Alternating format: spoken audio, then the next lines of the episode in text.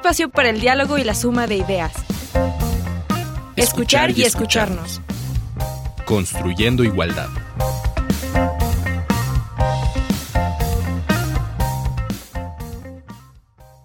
Bienvenidas, bienvenidos, bienvenides. Este es el programa 2 de nuestra temporada 12. Vamos a hablar hoy sobre cambios y resistencias en el trabajo con hombres. Y pues me da mucho gusto presentarles a quien estará hoy con nosotros en los micrófonos de Radio UNAM en nuestro programa para hablar de este tema. El maestro Guillermo Rivera Escamilla, que ya teníamos muchas ganas que viniera a acompañarnos. ¿Qué tal, Guillermo? ¿Cómo estás? Pues muy agradecido de que por fin se concrete esta invitación y con mucha disposición para hablar de el tema que nos ocupa en esta ocasión. Y pues bueno, queríamos eh, que estuviera aquí Guillermo en el programa porque el trabajo que él realiza con hombres no es solamente de, teoría, ¿no? No es una observación académica.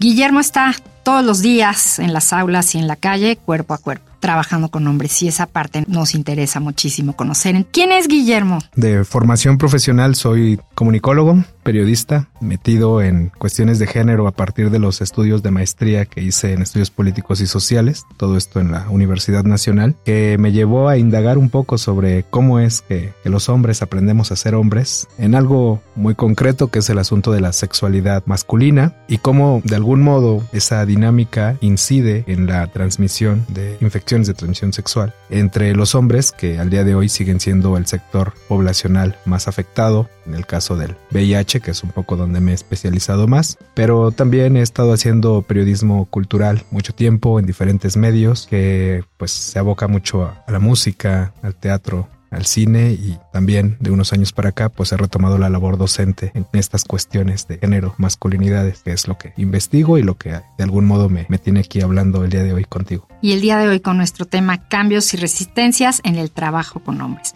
Pues tenemos preparada una introducción. Yo creo que muchas personas van a, a reconocer este audio y ahorita platicamos por qué se eligió.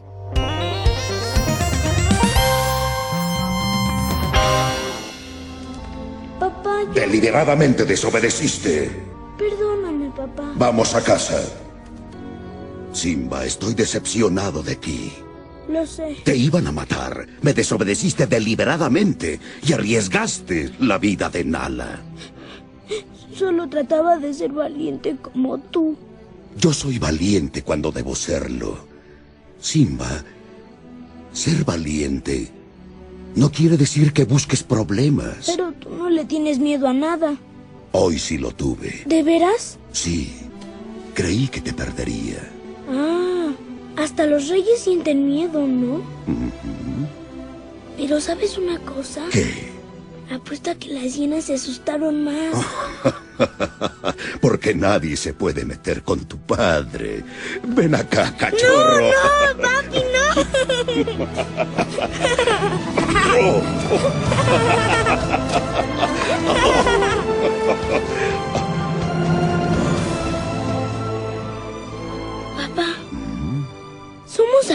¿no? Sí. Y siempre estaremos juntos, ¿no? Simba, te voy a contar algo que me dijo mi padre. Mira las estrellas. Los grandes reyes del pasado nos observan desde las estrellas. ¿De veras? Sí. Así que cuando te sientas solo, recuerda que esos reyes siempre estarán allí para guiarte. Y yo también.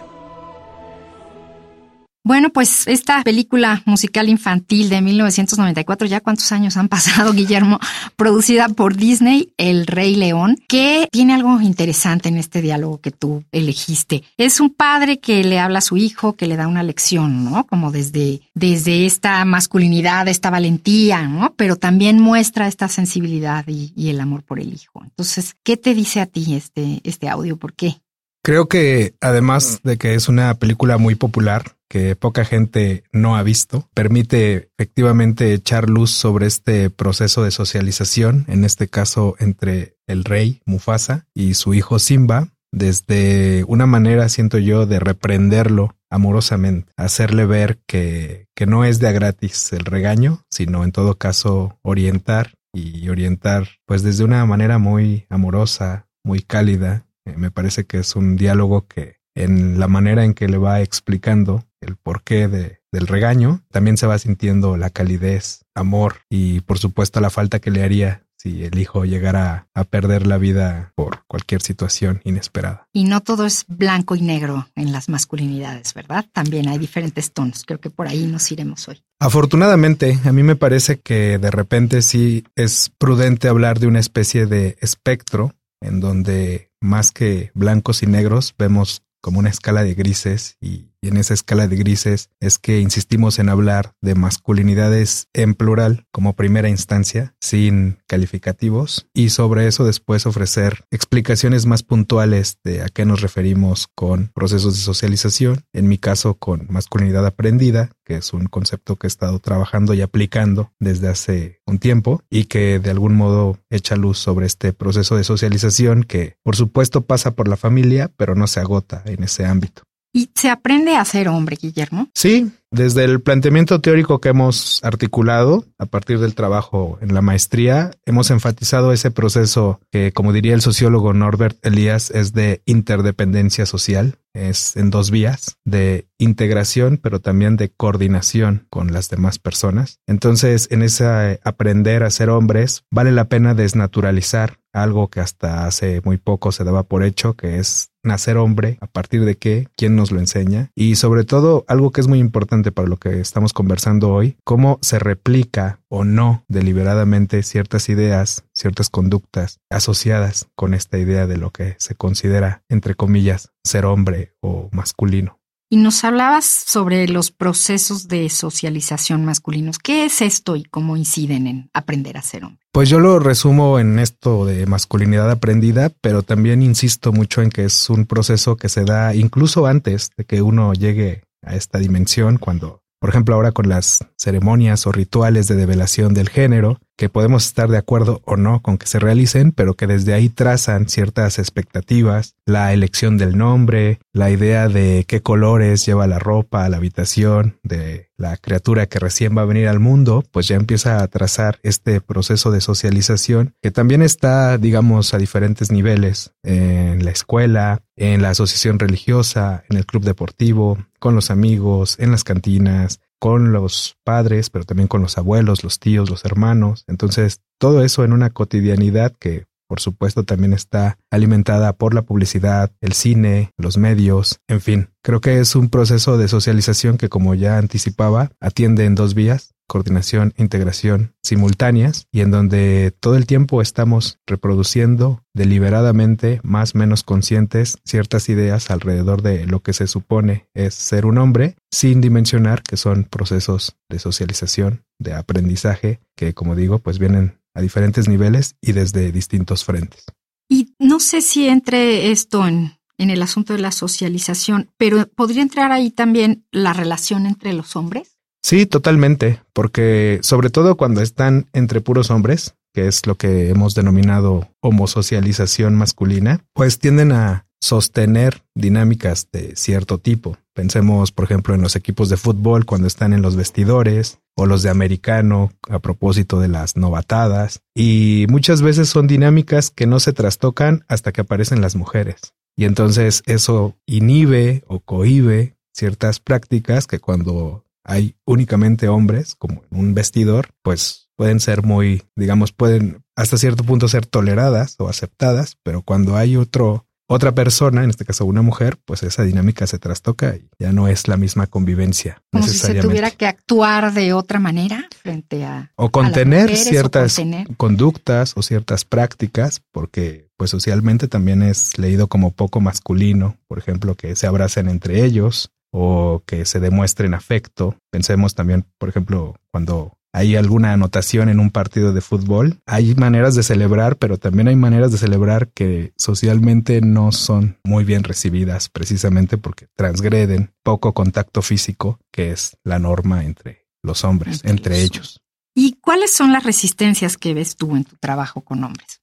Pues yo pensaba un poco a la luz de este programa que la principal resistencia es entender que son sujetos del género y quitarse esta idea errada de que al hablar de género hablamos de mujeres en primera instancia y de disidencias después, que sí es parte importante del trabajo que hacemos, pero de algún modo el trabajo que yo he estado haciendo y lo que me tiene acá, pues tiene que ver con integrar a los hombres a estas dinámicas de cuestionamiento, de desnaturalizar a lo masculino y sobre todo de hacerles ver las consecuencias que conlleva, como suelo decir yo, este desorden de género, pues de primera mano tiene a los hombres muy afectados por la depresión, por el suicidio, por la ingesta de, sustancias más o menos ilícitas, también mucho accidente de tránsito por el abuso de la velocidad. Entonces es de repente trazar esta, estas afectaciones que tiene el género en concreto para ellos como población masculina.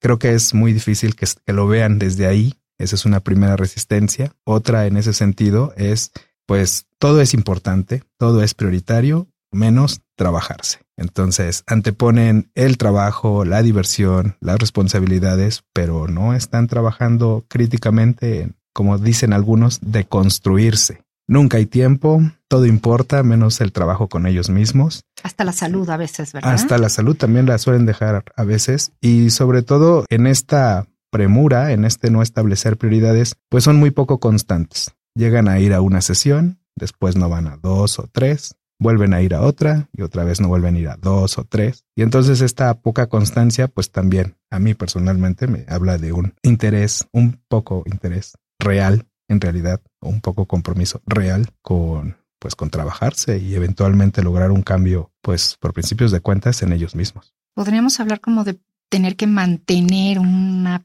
fachada o una postura de hombre en donde tal vez también esta reflexión cuesta trabajo, ¿no? Sí, esa también es otra otra vertiente, esta idea de estarse demostrando todo el tiempo como el más fuerte, el más vigoroso, el más competitivo, pero creo que en medio hay una o queda pendiente una reflexión crítica de por qué eso tiene que ser así porque vivimos también inscritos en un modelo económico neoliberal profundamente desigual, que alimenta mucho esas dinámicas, pero que también tiene afectaciones, por ejemplo, al momento de pedir ayuda, cuando se quedan desempleados, cuando empiezan a tener problemas de salud, que de repente pues pueden ser muy amigos, pero tampoco lo hablan con ellos. Entonces, hasta que la situación empeora y empiezan a tener más dificultades, es cuando de repente deciden atenderse y y todo eso es resultado de que lo otro, la prevención, el trabajo, la constancia, pues no está.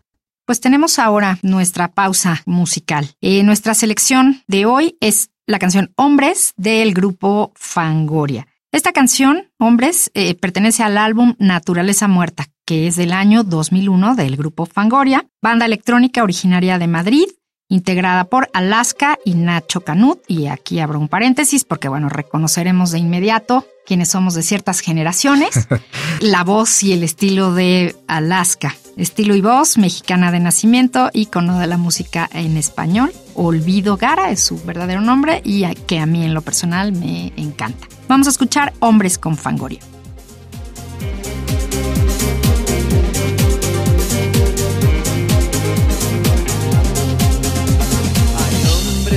se mueven, hay hombres que agitan, hay hombres que no existen, hay hombres que no gritan, hay hombres que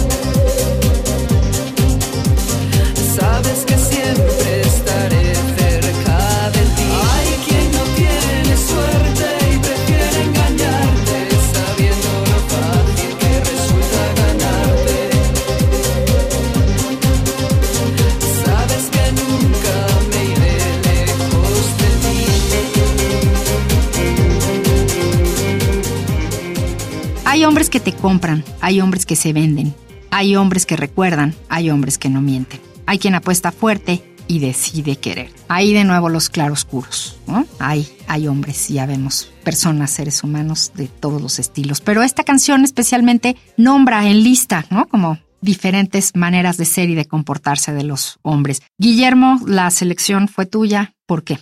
Pues fue por descarte. De repente tenía clara la idea que quería poner una canción que hablara de, los hombres. Esta canción de Fangoria, que a mí Alaska personalmente me significa una mujer de asta y bandera de muchas décadas. Me parece que es muy puntual en el sentido de echar luz sobre estas diferentes maneras de ser hombres y sobre todo de cosas que los hombres no aceptan, no hablan y que difícilmente van a reconocer públicamente. Pienso en algo muy puntual, por ejemplo, las parejas sexuales múltiples, que a veces suelen ser de diferentes orientaciones sexuales y que aunque hay estas prácticas, los hombres no necesariamente las admiten y menos con otros hombres. Entonces, eso no quita que no suceda, que no se expongan de cierta manera por llevar o ejercer la vida sexual de esa manera. Y además es una canción que yo tomé para la tesis de la maestría, para abrir boca sobre el tercer capítulo que recogía el testimonio de los cuatro hombres que tomé cuatro hombres viviendo con VIH para esa investigación que pues recoge puntualmente todas estas cuestiones. Pues gracias por, por proponerla.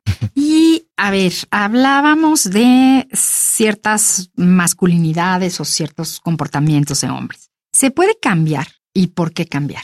Preparando esta entrega decíamos que es importante abrir esa posibilidad, sobre todo pensando en que los hombres hagan conciencia por el bien de ellos mismos, que les conviene cambiar precisamente por lo insostenible que es mantener este desorden de género que los mantiene expuestos en distintos frentes y que les pasa factura tarde o temprano. Es una posición que tienen que autoasumir, es decir, no se cambia porque alguien más te lo pida, sino que en todo caso tienen que pues permitirse, cuestionarse, eh, revisar que de todo este andamiaje sociocultural siguen replicando deliberadamente. Y algo que a mí me parece muy importante subrayar, las consecuencias que esto acarrea, como ya decía, el suicidio, la depresión, las infecciones de transmisión sexual, pero también cuando están desempleados o incluso ahora con la pandemia de COVID-19, estadísticamente los hombres murieron más y sobre todo de ciertos grupos de población que o no pararon o no se permitían parar porque en el caso, por ejemplo, de trabajadores de la construcción, que fueron sectores que no pararon, pues tampoco se ven como vulnerables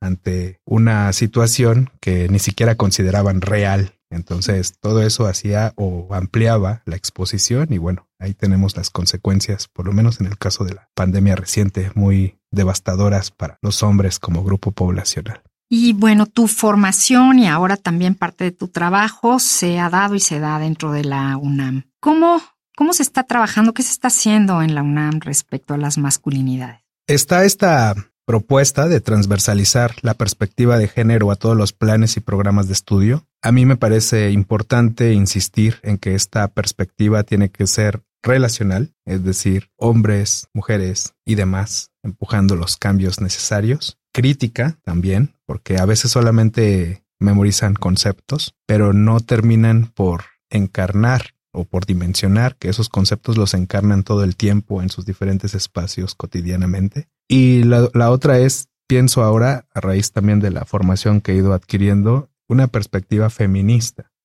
que les permita ver que es entre todas, todos y todis, y que no puede ser de otra manera. Es decir, el enemigo no son las compañeras, el enemigo no son los hombres, el enemigo es todo este desorden patriarcal de cosas, inscrito en un modelo económico profundamente desigual, que como un gran monstruo sigue alimentándose de estos mandatos de género, procesos de socialización masculina, muy poco cuestionados, replicados deliberadamente, y que a mí sí me parece importante en el trabajo que se está haciendo al interior de la universidad, pues apuntalar los distintos frentes en donde los hombres, en este caso los hombres universitarios, pues tienen que estar sí o sí y tienen que cuestionarse cosas inevitablemente. Y a lo mejor en algún momento puede ser incómodo porque nos ha tocado estudiantes que son renuentes o reticentes a verse como sujetos de género y aún ahí hay que insistir que esto conviene por el bien de la sociedad en su conjunto. Es una cruzada universitaria. Sí, y que a mí también siempre me parece importante subrayar que no sería tal vez como está haciendo si las mujeres no se hubieran organizado, claro. tomado planteles, alzado eh, la voz. Así es, esta idea de nunca más tendrán la comodidad de nuestro silencio, el ya basta, de sexismo, de acoso, de abuso, y la idea de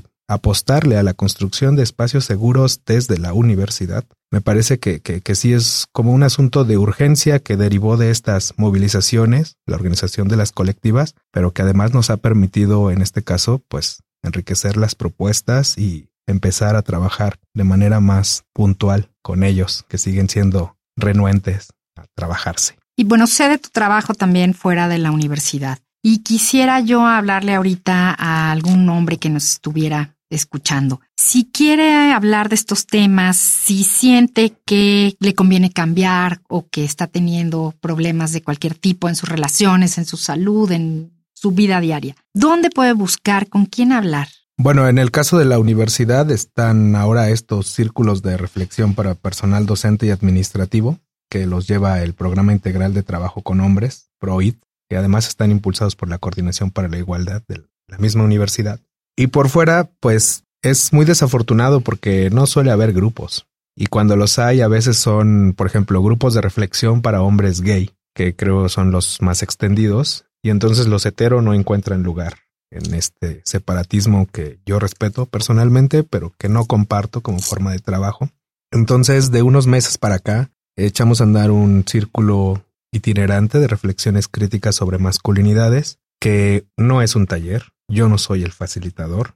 Junto con otros compañeros coorganizo un poco la dinámica del espacio, de los temas, de las dinámicas, pero es, pienso, también una iniciativa que no veo en otras instancias, porque también cuando los hay, por ejemplo, son círculos de reflexión, pero para hombres que viven con VIH. Y entonces eso cierra porque quienes no están en esa situación, pues no pueden participar directamente. Y acá lo que hemos propuesto es que sea un círculo itinerante, pero abierto a cualquiera que se identifique como hombre. Entonces pueden venir hombres trans, pueden venir hombres gays, pueden venir heteros. Y ahora, por ejemplo, el, tema reciente que acabamos de trabajar, que era masculinidad y paternidades, pues la mayoría de nosotros no éramos padres, pero uno o dos de ellos que sí, pues nos permiten un poco tener elementos de reflexión a todos los temas.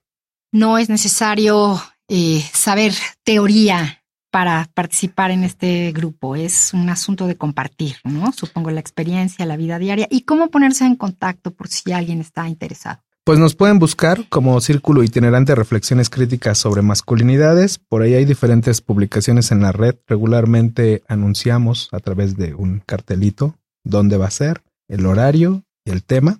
Conmigo también pueden acudir. ¿Un correo puedes compartir? Sí, puede ser el institucional de la UNAM, que es la catorcenal arroba química.unam.mx. Ahí se pueden poner en contacto porque también sucede eso, que de repente no saben exactamente a, dónde acudir o con quién acercarse. Y de este lado, en mi caso, pues procuramos orientar, no tanto dirigir, pero sí ofrecer opciones para que sobre eso puedan decidir o no trabajarse. En el caso del círculo, pues antes era mensual, ahora está siendo quincenal. Empezamos siendo tres o cuatro compañeros, algunos venían de terapias, otros venían de círculos anarcos que habían empezado a trabajar la cuestión por denuncias, acusaciones y la disposición y el ánimo de trabajar pues siempre es bienvenido y por eso es que cualquier inquietud pues nos pueden escribir y les compartimos todos los detalles. Pues muchísimas gracias al maestro Guillermo Rivera por habernos acompañado. Hoy hablamos en este programa sobre cambios y resistencias en el trabajo con hombres. Guillermo, que no sea la primera vez. Nos escuchamos pronto. Claro que sí, un gusto y pues a trabajarse, compañeros, que el momento es ahora. Y yo me quedo con unas palabras de Guillermo que anoté aquí. ¿Conviene el cambio? Conviene el cambio a los hombres y conviene siempre a todas las personas reflexionar. La lucha contra el monstruo de los mandatos de género es también una cruzada de este programa, entonces agradecemos todo lo que compartiste con nosotras con nosotros y nosotras. Muchas gracias. Gracias. Pues esto fue escuchar y escucharnos. En la operación técnica, Francisco Ramírez Chamorro. En la producción, Silvia Cruz Jiménez. Y yo soy María Amalia Fernández. Estamos construyendo igualdad y nos escuchamos la próxima semana. Palabras copio.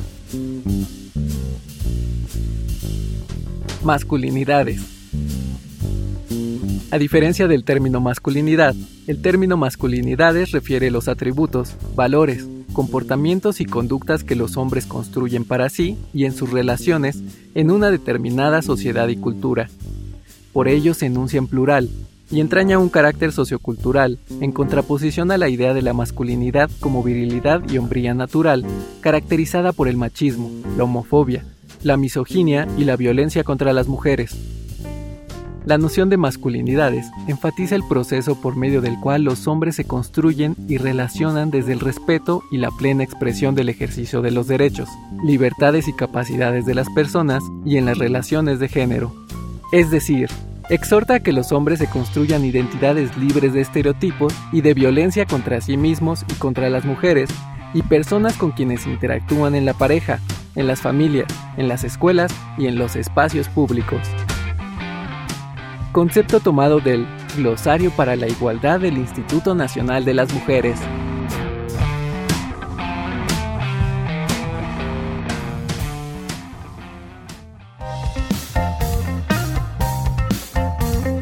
Un espacio para el diálogo y la suma de ideas. Escuchar y escucharnos. Construyendo igualdad. Una producción de Radio UNAM.